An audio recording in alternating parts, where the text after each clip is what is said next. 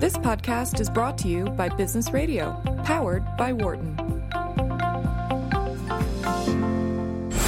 From the campus of the University of Pennsylvania Wharton School, during the event surrounding Wharton's reunion weekend, celebrating past alumni and their accomplishments, and offering the opportunity to cultivate connections and learn from renowned Wharton professors. This is a Business Radio special presentation of Leadership in Action. Here are your hosts, Director of the Center for Leadership and Change Management, Professor Mike Useem, and Executive Director of the Wharton Leadership Program, Jeff Klein.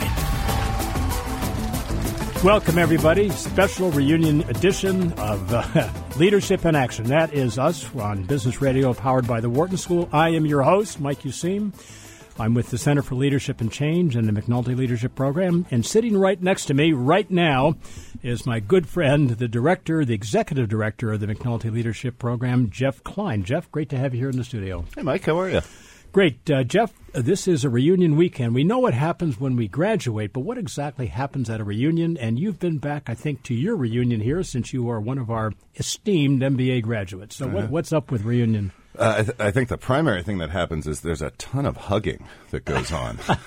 Very modern, right? There's a lot of like making eye contact from yeah. across the room, reconnecting hugs. I mean, I think there's some education going on. Uh, a little bit, and uh, probably a lot of comments. You don't look a day older, and so on. There, there's a whole. Oh, you? Get, I haven't. I haven't been getting that. are, are you getting that? I, I, meant to say that, Jeff. Uh, yeah, no, that's, that's, that's what shame. they tell me, of course. Yeah. So anyway, welcome. Um, I want to bring our guest though quickly into our dialogue. He's here with us in the studio. Uh, Gopi uh, Kallayil, great to have you here with us. You are at your reunion. Thank you, Professor Useem. Great to be back. Hi, Jeff. Nice to meet you. Good to meet you, Gopi. Let me say a word about Gopi, and we're, we're going to jump right into it. He has one of the most interesting, intriguing titles on his business card. We're going to ask him about that. He is the chief evangelist for brand marketing at Google. We're going to get him to explain that one, of course. Uh, he has uh, he has a master's of business administration out of our school here, so he's back for his graduation. Uh, he published a book. Listen carefully to the title: the internet to the internet. The internet to the inner net. Five ways to reset your connection and live a conscious life. So, Gopi, uh, really great to have you here. Uh, just to jump into it here, how did you go from here when you finished up to no less than Google out in Silicon Valley? How did you get from here to there? Well, while graduating, it was pretty clear that I wanted to pursue a career in the technology industry because what uh, really drove me was the intersection of technology and business for greater good. So I left uh, Wharton to join McKinsey in their technology practice in Silicon Valley. And after a few years, I teamed up with uh, somebody from the firm to start a company. And we did two startups over the next uh, six years.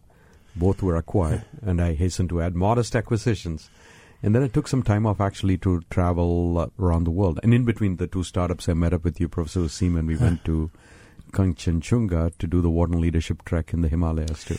We did, and I just want to mention to listeners, uh, Kanchenjunga, the world's fourth highest mountain. Third highest, yeah, so after Everest and K2. K2, so third highest. It's on the border of Nepal and India, the eastern end of Nepal. Gopi and I spent a couple oh, a couple weeks really trying to get into where a kind of a base camp might be located, so we're close in it. Anyway, as we got back to the vehicles, as we're heading back to civilization and flying back home, Gopi, you took out a long list of a hundred things to do in life, and you put a big check mark trekking in the Himalayas. I'll never forget that. Yes. So you got a few more checks, I assume, on your checklist. Yeah, about 48 on that list are done now. Really? 52 to go? Yes. What What's left? Among the ones that are left? Yeah. Oh, well, to uh, create a program that could impact a billion people and change their lives. I like it. Which may take about 400 years to accomplish. That's so all right. when Joseph Wharton provided the naming grant to set up our school, uh, to quote him directly, it was intended to help this business school solve the problems of civilization. So thank you for carrying out that DNA that we all inherit. Let me quickly, though, get over to this title that I mentioned. Uh, you've been at Google now for quite a while, and you are currently the chief evangelist. Let me say it again chief evangelist for brand marketing at Google. I understand brand marketing. I think I know what chief evangelist is, but fill that one in if you wouldn't mind. Sure, yeah. Uh, well, I jokingly tell people my real job is to test the free food and massage program at Google. Nothing wrong with that. Pass, it's passing. yeah, so far so good. yeah, yeah. Somebody has to do that. All right. no, but in all seriousness, uh, in this role, when I said chief evangelist brand marketing, I work with the thousand largest brands in the world who are all customers of Google, and help. Uh, work with the leadership of those companies to understand how to build their brands on digital because if you pick up any one of the brands, whether it's an auto company or a consumer products company or a financial services company, every single one of their customers are doing something on the digital platform and provides a great way to connect and engage with them and and and I help them understand how to transition to this new world and demystify the whole aspect of building their brand. So, just one final question for me, and we're going to get uh, Jeff uh, pulled in here. How's it going? in doing what you just said. Oh, it is going yeah. extremely well. Yeah. And uh, the pace at which things are moving, changing is like stunning. I could not have anticipated this when I graduated. It is uh, astonishing to be part of it and just watch everything that is unfolding. Yeah. I, would be curious what, as you work with these leading brands, what are some of the common questions they have about how to establish their their presence in a digital in a digital world? Well, the primarily one, the, the, the most important one is how can we find the consumers or customers who are interested in our products and services, sure. and how can we have a meaningful, engaging conversation with them without uh, with without being intrusive into their life. So, being of service, I think, is the greatest message that uh, I pass on to them. Like, find who's really interested in uh-huh. your product or service in the window when they most care about. So, for example, if somebody is buying a home during that six month window post buying, they're interested in certain home improvement services mm-hmm. or other mm-hmm. things around the house. And after that, that interest wanes off and they might move on to something else. Maybe they're having a baby and a completely different set of products and services enter their awareness set when they're sure. deeply interested in. So, how do you find the right person in each stage? Or, like, this is graduation week and the graduates and families who are graduating have interest in certain things from housing to to, to bed and furniture and the moving services that they care deeply about. Sure. So how do you find them and have a conversation with them during the window is really the thing that most of these CMOs are trying to understand. Yeah. And was this kind of a role in the, the relationship that you're able to develop with these brands? Um, was this a, a response to customer inquiries for Google? Was this something that Google said, you know what, we need to be out there kind of leading the way and shaping the conversation? I would say more of the latter. I pretty okay. much created this role. I asked for it. I felt that there would be a need for it. I did see it coming up front, and okay. uh, luckily, I work in an organization where they give you a lot of freedom to shape right. uh, your career and what you want to do. So I asked for this role was this a role within Google that um, w- you were building towards, or was this something that was really a, a change in direction? No, I would say this was building towards okay. as in a, each wave of marketing services have been built on top of digital. Uh, in the early days, it was simply like if you're interested in an air ticket, quickly a company could offer you mm-hmm. air tickets to Hawaii or hotel rooms. But now, more sophisticated way of connecting the brand itself to the consumer is popping up, and this is an emergence of how the whole world of digital is emerging. Actually, it's a, a sign of how uh, consumers at large mm-hmm. are spending more and more time on the digital platform yeah. in every aspect of their life, from finding information to finding a location, the nearest coffee shop or yoga store that they yoga studio they want to get to, mm-hmm. to using it for what our CEO calls to live, learn, and love every aspect of their life. Hmm. Gopi, uh, just picking up on what you've been doing at Google and having you think for a minute, to use an academic social science phrase, as a very well placed observer, or even academics sometimes refer to somebody who's kind of on the inside being a participant observer. But I want to stress the observer part. Uh, enormous interest out there. Uh, you know this, of course. Uh, Jeff and I do extremely well as well. Enormous interest in how Google operates. What's the rhythm, the, the tempo? How do people make decisions? And apropos the title of this program here, Leadership in Action, what is it? I'll make it personal to begin with here. What has it taken for you within Google to get the title, uh, to move heaven and earth, and make things happen. So, underlying that, of course, is a question about what does it take to lead in your own experience at Google. Yeah, I think the most fundamental thing that drives the company and everybody who works there is a sense of mission, a sense of purpose that comes from the original mission statement that the two founders, who are young PhDs dropouts out of Stanford, wrote, which is to organize all of the world's information, make it universally accessible and useful. And it might seem like you know, a very profound statement to make, but buried in that is a really deep sense of mission that drives the entire uh, company and all its purpose around it. And as part of it, there are certain core principles that everyone believes in and works by. Some of them being that innovation is at the core of everything we do, and it's everyone's job, not just one department off on the side. That every single mm-hmm. person is responsible for innovation. Second is the most important person is the user, or what in our parlance is the consumer, the people the audience who use our products and do everything putting their interest first, even above the financial interests of the company itself. And the third one is think in terms of 10x improvements. Make how can we make something 10 times faster, 10 times uh, more efficient, 10 times cheaper, etc. And then the um, fourth one would be a general operating principle that fast is always better than slow. Mm. You don't have to get it perfect, but move quickly and uh, get our consumers to use things and give us feedback, and we'll keep iterating from that point on. Slow, uh, uh, a very pragmatic question on slow versus fast. On well, fast is better than slow. Uh, fast over slow, 10x improvement. How does the company bring those ideas to the to life, kind of off the statement that's on the wall? Sure, yeah. I mean, just let's look at a product everybody uses. Like humans navigate around the world. We get from place A to place B. And the way we used to do it, getting lost, trying to ask questions, all that changed when the entire world map has been taken and put into your pocket in the form of a smartphone. And the first version of it didn't work that perfectly. It was a two dimensional map that you had to have some sort of spatial imagination to navigate your way. And uh, all these uh, years, they constantly keep iterating. Every few weeks, a new version of some aspect of maps is rolled out, and how we navigate around the world has continued to become easier, simpler, more useful. Including last Wednesday, we announced something. I mean, this is like fast forward to a week ago, where when you hold a phone in a location, the phone's camera looks at where you're standing and then overlays the image you're looking at, mm. the hmm. building or the street onto your Google Maps. So now spatially you know exactly where you stand. You don't need to turn around and trying to figure out what is north, what is south. Using so that level of capability, and this is what I mean by constant improvement. The very first version of Maps couldn't do any of that. By the way, before we lose that point, can I update my iPhone right now? Is that ready to go? If I, I go, I can update Google Maps on my iPhone, and we're we're set yeah, with the it. latest version should have automatically happened. fantastic.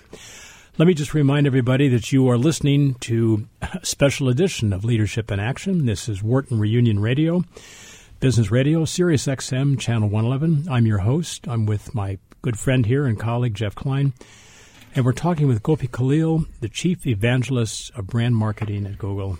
Sure. Uh, we're talking a lot about how Google's relationship with um, with big brands, with customers has changed. Um, how has the digital world impacted the way the way Google works? Um, what's the employee experience, and has that changed over time? Well, Google's entire uh, experience is built around digital from yeah. the ground up from day one. So yeah, as as the uh, you know, products and services. And what really drives us is looking at how consumers are changing their mm-hmm. behavior and approach and what their expectations are which constantly get reset. So here's a tiny example. Uh, to begin with, I always remind people, I was telling all my friends here at Reunion, that when I graduated, there was Google was not even born then. Right. It, it happened the same year, but subsequently, a few months after we graduated.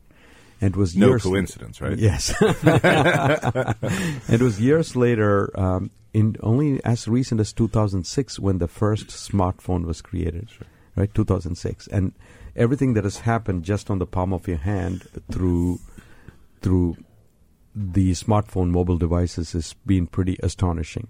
It's become the world's largest deployed technology ever. Yeah.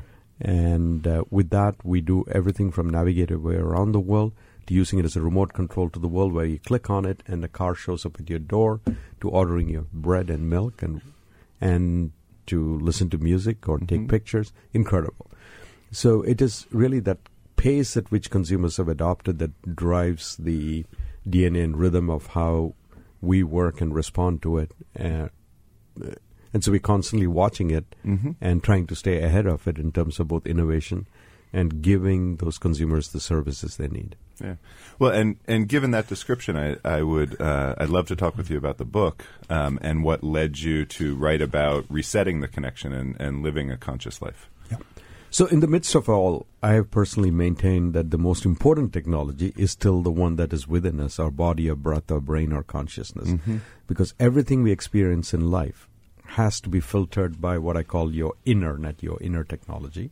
And everything that we create in life, whether it's an incredible uh, uh, concept or theory that Professor Useem writes, or whether it's an amazing talk on leadership you give, Jeff, or whether it's the next great product I design with my colleagues, all of that has to come from our inner technology. And therefore, the quality of our life is determined by the quality of how we keep our inner technology, our body, brain, mind, etc., in a state of peak performance. The challenge is with all of the digital technology surrounding us, with the rings and the pings and the tweets, it constantly fragments our attention and focus and energy in many directions.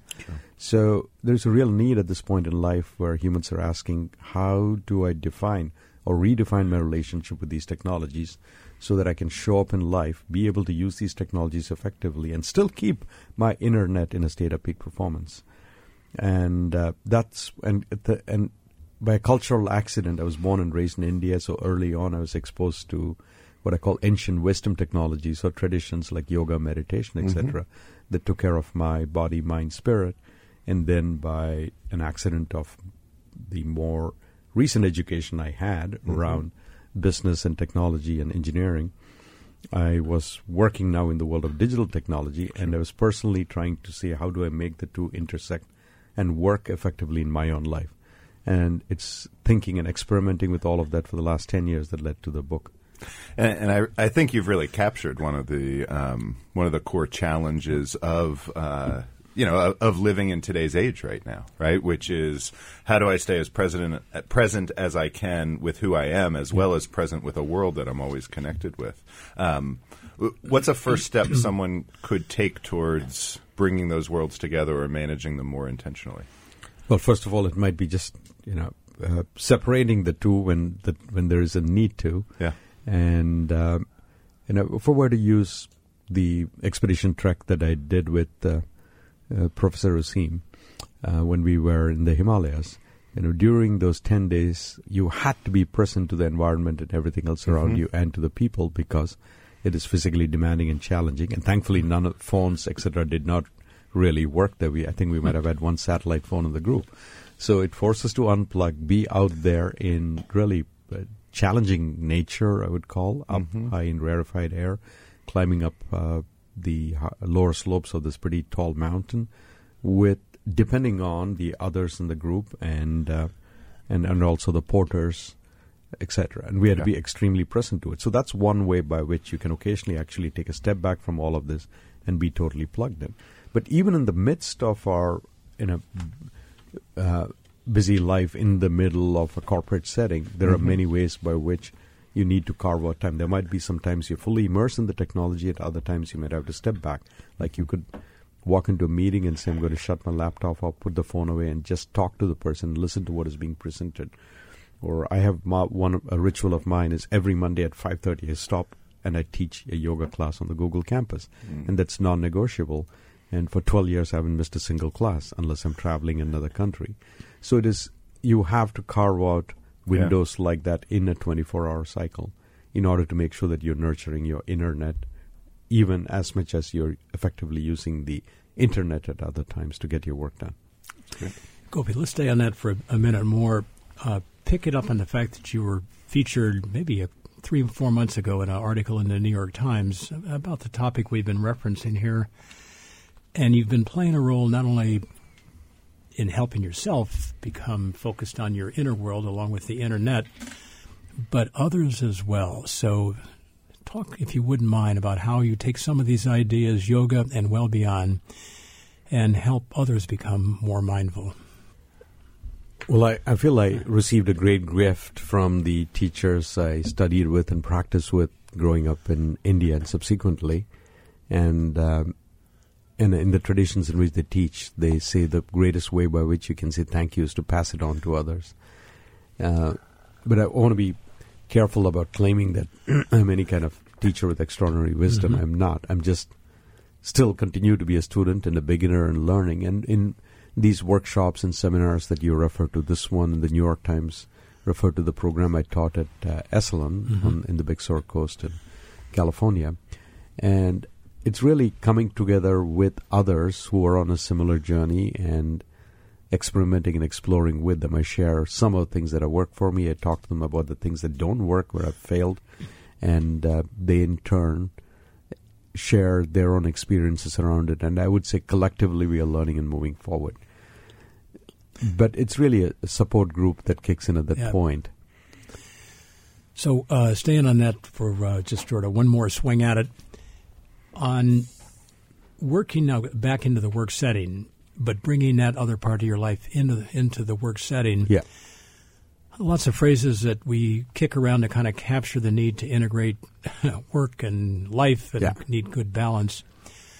When you're at work at Google, uh, just think about your evangelical work and bringing brands, um, helping those brands working with you to do what they want to do on uh, through Google.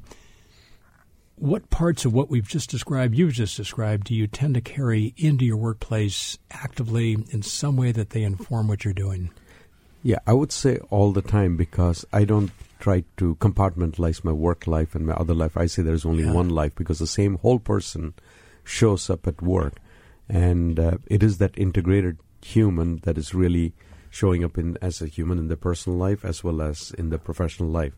So thankfully, again, I work in a culture, a workplace culture, which encourages that in- integration. Mm-hmm. So the many ways by which I might bring elements of one into the other is I start meetings with my team with a small meditation session that helps everyone kind of ground and put a separation between whatever frenzied thing they were dealing with. I've had clients, I've let them out in between to take breaks and say, let's go outside and do a short yoga session before we come back and hmm. talk about data measurement and strategy. So we build all of these things into, um, yeah, the workplace. And again, like I said, if we just look at the the yoga program that I created at Google called Yoglers, it's a yoga program for Googlers. We have 330 classes a week uh, at Google, which is the largest Oh. yoga program in the world. But that many opportunities now exist for colleagues to go take a break and practice.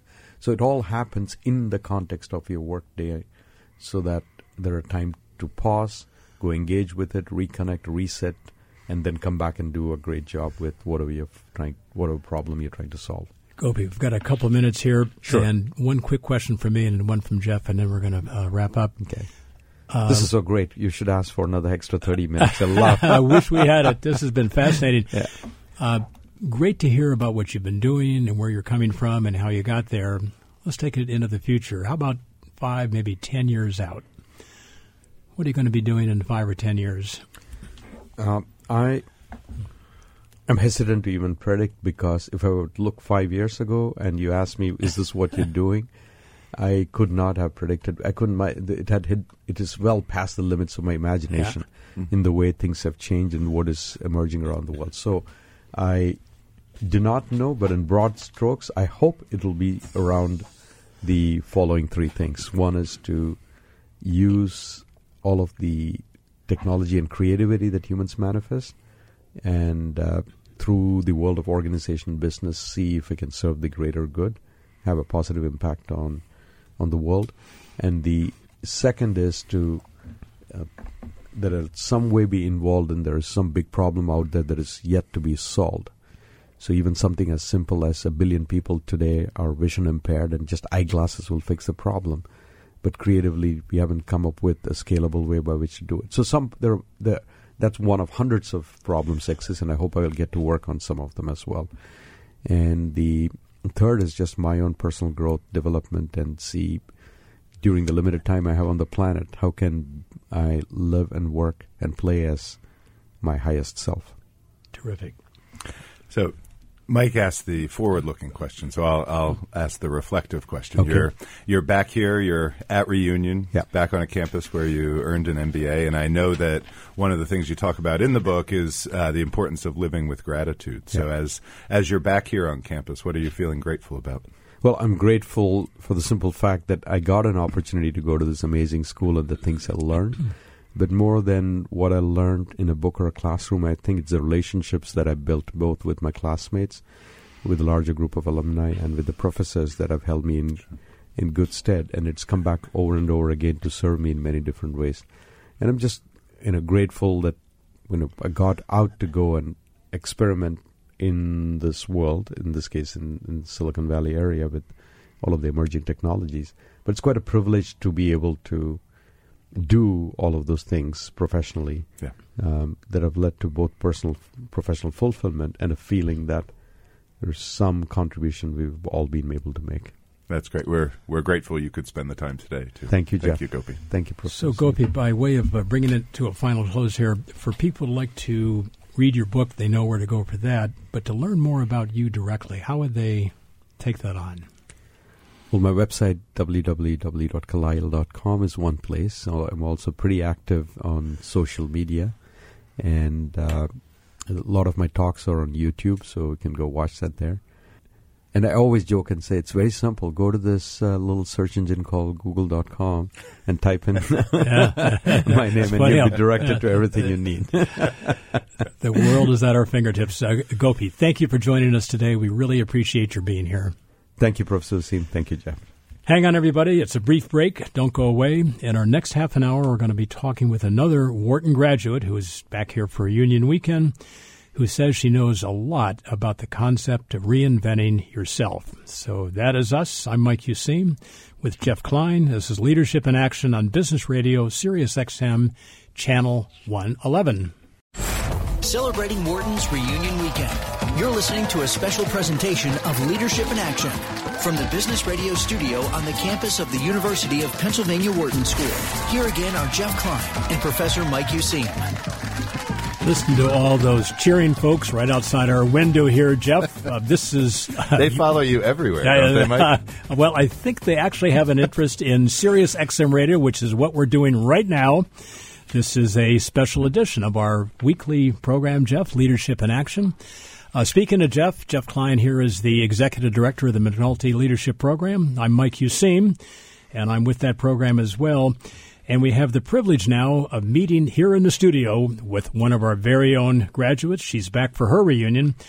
Claire Lebrunerie, who is head of global distribution of Sky Harbor Capital Management.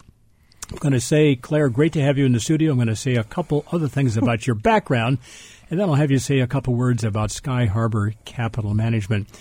You've got quite a resume in, in the places as a finance industry executive you have worked. You've been with PepsiCo, GE Capital, Adelphia Communication, JP Morgan. Before that, uh, here for your MBA, and then prior to that, you've completed a degree at Stanford University. So, Claire, welcome to the program. Great Thank to have you. you. here. Thanks for having me. So, just a couple words about Sky Harbor Capital Management, and then, of course, what you do yourself, and we're going to ask all about your leadership therein. Okay, great. Sky Harbor is uh, an asset management company focused on leveraged credit and high yield bonds in particular. We have two flagship strategies, um, which together comprise almost six billion in assets under management. And um, the founders of the company have worked together in the high yield industry for about thirty years. Your clients are the big, the big guys, the big institutions. Yes, primarily institutional investors, although we do have some um, limited partnerships in the United States, and we have about three billion of our assets are located in a UCITS fund in Luxembourg, which means we do get some retail. And say what you actually do within all the above. So what, I started at Sky Harbor in 2013, early 13, as uh, the chief operating officer. And um, that we're a very flat organization, about 27 people total, and there's really just the founders are in charge. Um, so everybody's very transversal. And after about three years in the COO role, I switched to head of global distribution. At Sky, what that means is uh, really working on strategies and prioritizing entry into new markets and identifying investors and working quite closely with uh, third party marketing teams overseas. Claire, you have all the fun. Question on going back one notch in your career as chief operating officer. Uh, Jeff and I love to hear more from that perch about what it takes to function in the C suite or to take on a role where you have to do everything. So, as you became COO, what, what, what was the learning curve like and what did it require you didn't do before? Right. So I actually probably need to back up for that. I had um, I was working nonstop um, out of business school on a full time basis until I had my third child in 2001, and then I had another girl after that. So I've got four girls. So by 2001, I was no longer working full time anymore, and I spent about eight years, nine years working part time, and it took a while to get back into the workforce, and I did that through Pepsi. Um, I met the founder of the company um, in a social situation, and she listened to a little bit of my background, and she said, I'm looking for a chief operating officer, and what I need is probably a single parent, probably of multiple kids, someone with a little gray hair, of which I have a lot. Um, she goes, Really, a mom is a chief operating officer. I'd had some um, experience working for uh, a nonprofit company. And that was another feature that she said was pretty important because people who have worked in nonprofit, they don't need entourages. They can roll up their sleeves. They do the work. They can send their own faxes. So, to answer your question, I had really nothing that would have equipped me in a traditional sense for a chief operating executive um, or a chief executive role in any way. Although no Claire, C level. I do want to turn that upside down as I turn the baton over to Jeff here. Uh, Jeff, I don't think we've ever appreciated, but may it be a matter of record that a great foundation to become a chief operating officer is to be a mom. So Exactly. Write that down. Uh, uh, yeah. uh, Well, it, we talk about leadership a lot being um, this process of muddling through, right? And you know, kind of understanding the environment that we're a part of, dealing with the issues as they come up. I, I can think of no person more qualified than a mom. right? Yeah, As- well, yeah, that's kind. I mean, you do actually learn to, you know, you have to put things into perspective, prioritize. Mm-hmm. You know, less drama is better. Um, roll with the punches a little bit. So, Sure. yeah. So, as you're, uh, I'm curious, as you're back here on campus, um, and you you have an MBA here, you did work in international relations, both at, at Columbia and Stanford, and so. Um, if we if we were able to go back and, and talk to Claire, maybe pre undergraduate days, do you think you'd say to us 20, 30, whatever years from now, I will probably be the global head of distribution, having just rolled out of being a chief operating officer? No, not in the least. And that, you know, th- that's um, actually right before I went to Stanford. The um, the admissions officer spoke to our whole entering class, and the one word out of that whole speech, which is just lost in a lot of dead brain cells, Right. was serendipity. And I think that's really that describes my career perfectly. Um, you know, stay relevant if you can, keep learning, but luck is going to play a really big role. Right. Um, w- at pre Stanford, I thought that I would go into maybe the Foreign Service, something international, um, but I really had no great idea of what that would be. And what was appealing to you about those kinds of roles, foreign service, international work? I love to travel. Okay. Um, I studied French and German growing up and throughout high school, and then continued those languages through college. Languages were, for some reason, pretty easy. Later on, I learned Spanish. So, um, yeah, I, you know, I, I liked international. I liked travel. It was no more mature thinking than that. It was I should pick something that will get me overseas a lot. Uh, and to what degree, you know, not not just within your role at, at Sky Harbor, but across the um, variety of experiences you've had at Pepsi, at GE, at Adelphia, to to what degree were you able to, you know, kind of keep that love and that passion for travel and, and language and culture alive? Well, um, yeah, good question. You know, some of my jobs did involve extensive travel. Um, when I was working for J.P. Morgan, that was uh, that was the first job where I was actually posted overseas. I spent two years in Mexico City doing new business development there, so that was um, pretty directly overseas. Adelphia, I worked with uh, their international group doing acquisitions of cable franchises throughout Latin America. And in the course of doing that, I pretty much hit every Latin American country, talking to small operators and kind of compiling licenses. Um, GE Capital, that was purely international. It was a lot of travel, buying bad debt from all over the world. And then there was the long period when I was just a mom, and so then I had to be satisfied with just travel from time to time. Yeah, well, travel travel Um, yeah. becomes different. It's, Yeah, it's it sort of from here a to little the bit. soccer field lot or harder the, work, the yes. school play, right? That's right. That's right. Claire, I can't resist asking uh, an earlier question I had now in reverse. So, Yeah. as COO, the Chief Operating Officer, and picking up on an academic argument that our private life informs our public life, but it also goes the other way around.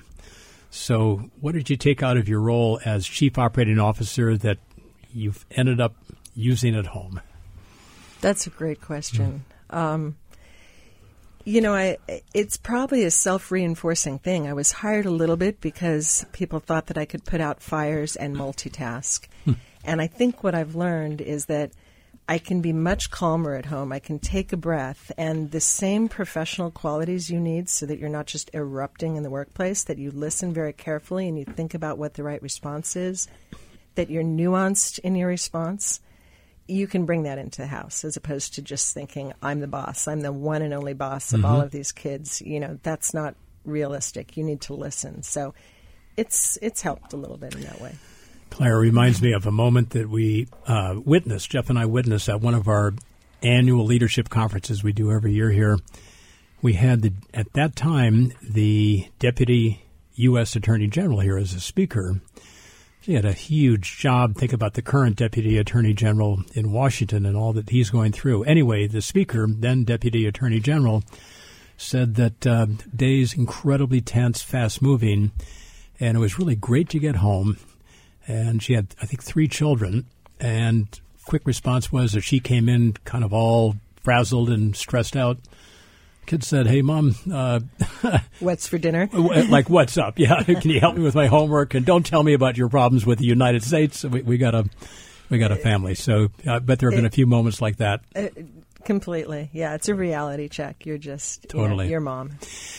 Uh, Claire, just to shift ground a little bit here, uh, a lot of our listeners are not in financial services, but I think they're eager to learn what they can from people who have led whatever the area. But speaking of financial services, maybe your days now, but going back to GE Capital or JP Morgan Chase, how would you capture, maybe in a couple sentences, what it takes to be effective, whatever the role you have, in helping other people get their job done? Yeah, another good question. Um, you know, I think it's it, it has to be customized. It has to be bespoke. Everybody needs something different. Some people want to be left alone and very hands off. Other people really want to be able to iterate and go through a discussion about it. So, I'd say I tend to be more hands off. I wait and watch and let people come to me, and I'm I'm actually trying to work on that because if you're hands off too much, you let people write the narrative about you. So I do try to get out and talk or just walk around, um, listening, seeing if anybody has any questions, not just stay holed up in my office um, and let people come to me. We had a guest on the show a couple of months ago who used the phrase "eyes on but hands off." Yeah, You're kind I- of keeping. I think that's a that's a fair way to put Yeah. it. Um, m- you know, we're all we're all mature, and most of the organizations I've worked with are very flat. I've never really been in a very hierarchical organization, and um, even you'd say J.P. Morgan is pretty hierarchical, but I was in the Mexico City team, which was again pretty flat, and we're all pretty much the same level. So it's really more about listening and Yep. seeing whether anybody, you know, we're working as a team. Does anybody need any support? Claire, I need to remind our listeners that they are tuned in to Reunion Radio, Wharton School Leadership in Action.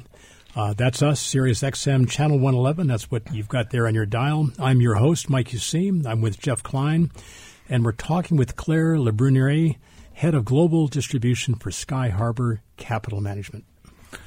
So, Claire, earlier uh, when you were you were kind of referencing your career, you're talking about the role of serendipity. Um, and and the, the set of opportunities that have been there. Um, it, it also strikes me as as I just look across your resume that um, there's a degree of courage that's involved too as you move from from role to role and situation to situation, which feel really new. Um, what supports Yeah. that courage? Yeah, I okay. I'm not going to have a great answer for that because it doesn't feel courageous as much as it feels like you're looking at a couple of opportunities, Mm-hmm. And you think and you think, and then I get out and I run, or I get you know some Mm-hmm. uh, fresh air, and then the answer comes. And the the classic um, example of that in mine, it, it felt like it took a lot of courage, um, but it was the move to Sky Harbor and. I'd been working for a nonprofit for about a year. It was part of this sort of long, slow transition after the crash of 2008 to get back into the workforce. And I was really not that happy at the nonprofit. I knew I needed to make a move. And I had lined up job offers at two or three other nonprofits. Um, based on the last year, you'd been good as a fundraiser, you can keep on doing that.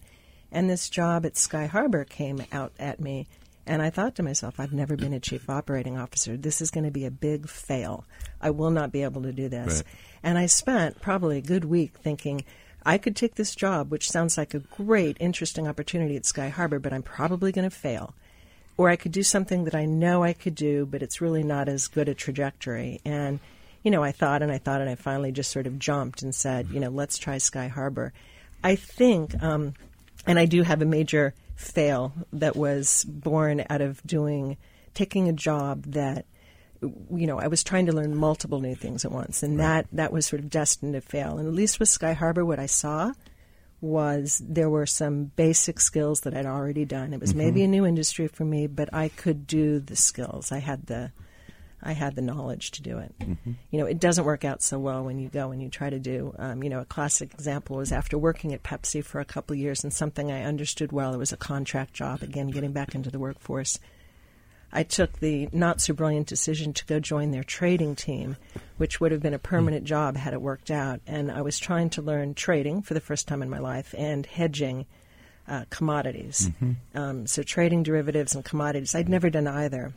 And I thought, you know, you know, lesson now that I look back, don't take on too much. If you're trying to learn two or three new things at the same time as starting on a new team, it's not going to work. And after about three months, I knew I wasn't going to last there, and I jumped pretty quickly um, to the nonprofit. Yeah, before they could fire me, I left. You know, so that's probably my biggest fail in terms of a job. maybe to, to just follow up on that uh, a little bit. I mean, I think we talk a lot about the role of stretch experiences um, within leadership development, and part of um, part of the joy of of our work here and working with students um, is we get to sit back and kind of create stretch experiences, put people in new environments, you know, new teams, teach them new skills. What is it for you as you would enter one of these new roles and, and you're acknowledging there are new things that, that you're going to have to learn to be successful? Um, you know, where is it that you would either go for support or for guidance um, or for uh, access to, to new or different kinds of information? Well, I've one of the first things I do is look for maybe a mentor. Mm-hmm. Um, you know, just and that's not as magical as it sounds. It's just finding a couple people that you have a good rapport with, and you can And this go is ask typically them with, some like within the organization. within the organization. Okay. Yeah, and you know, who can I sit down and talk to? You know, over a coffee or over lunch, and Mm-hmm. say, you know, how does this work? And you know, how do I relate to these people and work with this team or that team? That's been invaluable in some of the bigger companies. Is finding a couple people that make it feel smaller Mm-hmm. and more digestible. Now, long running debate on this show about mentors, um, and that is do you ever acknowledge to the person um, who is serving in that role that they are a mentor, or is it something that's left kind of unspoken? For me, it's been unspoken. I what's the debate? Um, just whether or not some some will say, you know, I I really like to be explicit so that my mentor knows the ways in which I rely on him or her, and others say the moment I say that. It changes the relationship, right? And it, Yeah. it becomes formal in a way that I that I'm not seeking. And so I don't think there's a right answer to this, but it's been just an ongoing curiosity for me Yeah. over these years. Well, for me, it's been informal, but I have heard that some larger companies do have a formal process where they assign you a mentor. Right, Uh, right, and that's It's even not a bad idea. Yeah, the the structured mentoring programs are interesting um, in that they create a lot of access for folks. Though it um, it's a different way to develop relationships. I think right. This is. Um, you know, more in the spirit of, and I, I kind of have my own funny story about this, um, more in the spirit of a someone that you develop a relationship with, but then you want them to know, hey, you're serving in this kind of role. And I actually have a mentor here at, at Penn who, for years and years, I would ask him for advice, and he would say to me, um, "Well, if I was your mentor, the way I would answer that question is," and then would go on. And it was I kind of chuckled, and then I forgot about it for a while, and then I heard him say it in a time where I was particularly stressed out, and I just stopped and I said, "Okay." Clearly you are my mentor, right? so we can, you're not. Right? yeah, we can yeah. we can do away with the preamble here, and let's just yeah. get to the advice. Um, yeah. But for him, I think that became significant, um, and I noticed he became more proactive after that. Yeah, and so it, it's just one of these ongoing kind of intellectual debates I've been having with with guests and myself. Yeah, I will say it's Sky Harbor. Um, you know, moving into the new role that was essentially just a mom role, what they did do that was terrific was, you know, I was given one of the principals of the company, a young guy who'd worked with the founders for about 10 years on the investing side. Mm-hmm. And he let me spend about two weeks just sort of reading and talking and learning what everybody was doing. And then he said, you know what, at 3 o'clock every day, we're going to come in. You're going to just sit here and go through what I'm working on every day. And we probably did that for six months. And you know, you'd have personal conversations, a lot of professional conversations. You'd actually do tasks. So mm-hmm. I ended up really learning that job where there was no formal training program, but that was about as formal as it could get. And, you know, I would say he's probably one of the mentors in my company now. That's super, super helpful. Mike. Clara, a term comes to mind. We actually use it at the top of the hour as we got going reinvention. So, yeah. just reflecting on what you've said, it's pretty obvious you've had to reinvent yourself, or you have reinvented yourself yeah. a couple times. So, take one yeah. of those times. Uh, how did you do it? Why did you do it? And what what happened during that moment of reinvention? Yeah, um, you know, so if you look at my bio, I've had a lot of different jobs. Usually, finance is the common theme, but a lot of different functions in finance. And you know, the other the other backdrop to that is that you know jobs are changing so frequently, and the skills that you need for the job are really different. And you know, I guess one I'd say I've been doing corporate banking straight out of Wharton. I'd gone to work. Um, I was the manager of corporate finance for the U.S. division of Sumitomo Trust, and you know, it was it was very even though it was a Japanese bank, it was very U.S. based, and I'd always wanted to do international. And I started networking a little bit to see how I could make the transition to international, get into emerging markets, and I noticed that I was going to need Spanish. So I started mm. learning on my own Spanish, and I got to the point where I was semi-conversational, and then my interviews picked up, and I ended up getting the job on the Mexico desk at J.P. Morgan Chase, um, based on the international experience I'd had pre-Wharton and the banking experience I had at Sumitomo Trust, and the fact that I had taught myself Spanish, at least a semi-functional Spanish. That's great. Good example. We're almost out of time, and I'm going to make it very personal here in a, a final couple of minutes with you. If we look out the window right behind where I'm sitting, there are a whole lot of people who are on the verge of graduation. It's going to happen tomorrow or Monday. And if um, Jeff and I, we did graduate a couple years ago, but if we were about to graduate, with the benefit of looking back on reinvention and what you've done and the international and all that, give us a couple of lines of advice. We're all ears. Yeah, uh, you know, I don't know that I'm the best person to be giving advice because serendipity has played such a role, but I'd say, you know, stay prepared, um, keep learning, um, kind of look a few steps ahead, and try not to take it super seriously. I mean, especially if you're going into finance, there's going to be so many changes, and take a deep breath and sort of look ahead and say, you know what, if I'm not going on a straight upward trajectory, it's okay. Enjoy life a little bit. Yep, great. So, as you walk around campus and um, reconnect with classmates and everything else, what do I have a two part question for you um, about the role that education played? So, looking back, both your time here at Wharton, other universities, what are you really grateful for um, in terms of the, the knowledge, skills that that education gave you, and then what do you wish you had learned um, that maybe you had to wait until later to figure out? Um, Besides Spanish. That's true. Okay, let me branch out. Um, you know, I'm really grateful for the friends I made here. And I probably, you know, I spent a fair amount of time off campus and working overseas while I was here.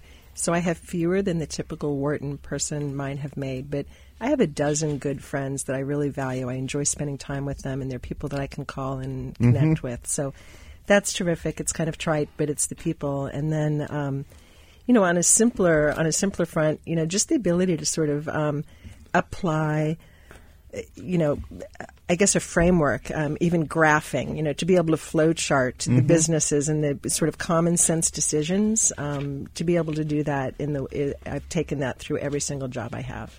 Fantastic. Yeah. So, yeah. and and that's. Um, uh, that's reassuring for us to hear as educators and instructors because we spend a lot of time on those frameworks. Yeah. So to, to know that they're out there and, and being and used. being being used, being applied. Claire, great to have you on the program. And if somebody wants to learn a little bit more about you or Sky Harbor Capital Management, where would they go? Sky Harbor Capital, Capital Management has a website, and also we have Sky Harbor Global Funds, and I'm on LinkedIn. All right, fantastic. Thank you for being in the studio with us. Appreciate you coming back for your reunion. And Claire, our custom is to, for Jeff and myself to take a literally about two minutes here, Jeff, to reflect on what we've heard, what we want to hang on to, the after action review. All right. Well, you know, I, I I think there's some commonality in these conversations that we've had, right? About both about what's happening in the external world and how that connects to what's happening internally for you. And so when I when I think about Gopi and the conversation we had with him and the role that things like yoga and meditation and the ancient wisdoms, as he described them, play um, in his strategies to stay grounded in a very fast world. Um, you know, I, I, I, think that reinforces a conversation that we are frequently having here.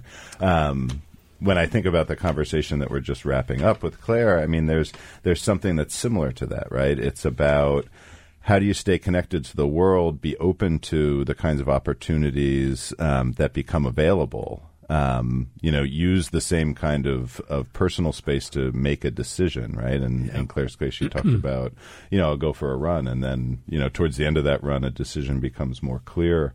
Um, but also, you know, using the family, using um, the network of friends, using uh, you know the locations that we're in to really serve um, as that grounding force in a fast-paced world. Great point, Jeff. And uh, I guess great minds think alike on this one. I had the same, actually, the notes right in here in front of me. You can't. Are, you can't copy on the exam. okay. Well, I'll give you full credit. So I'm just saying what Jeff told me to say on work and family, or who you are and friends. Both vital. It's who it is. Who we are. Yeah. It's it's work and it's family, and the extent to we can get them to work together in some way, and one informing the other, uh, we tend to use the word balance, but I think that under appreciates uh, what you can do, taking from one realm and helping it, helping you inform your other realm. I think the other notable thing from Claire in particular was the importance of periodic reinvention. Yeah. Really rethinking who you are.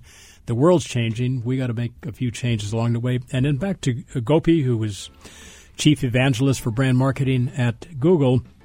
Gopi Kallayil he said uh, 10x improvement is what he's doing, is what Google does. So be ambitious. What do you think? We're okay? I think so. All right. Listen, everybody, we're going to sign off here. Appreciate your joining us. Want to just, uh, in particular, thank our producer, Patty Hall, our sound engineer, Dion Simpkins. I am Mike Useem. I'm with Jeff Klein. And of course, you have been listening to Business Radio powered by the Wharton School Special Reunion Edition Leadership in Action. For more insight from Business Radio, please visit businessradio.wharton.upenn.edu.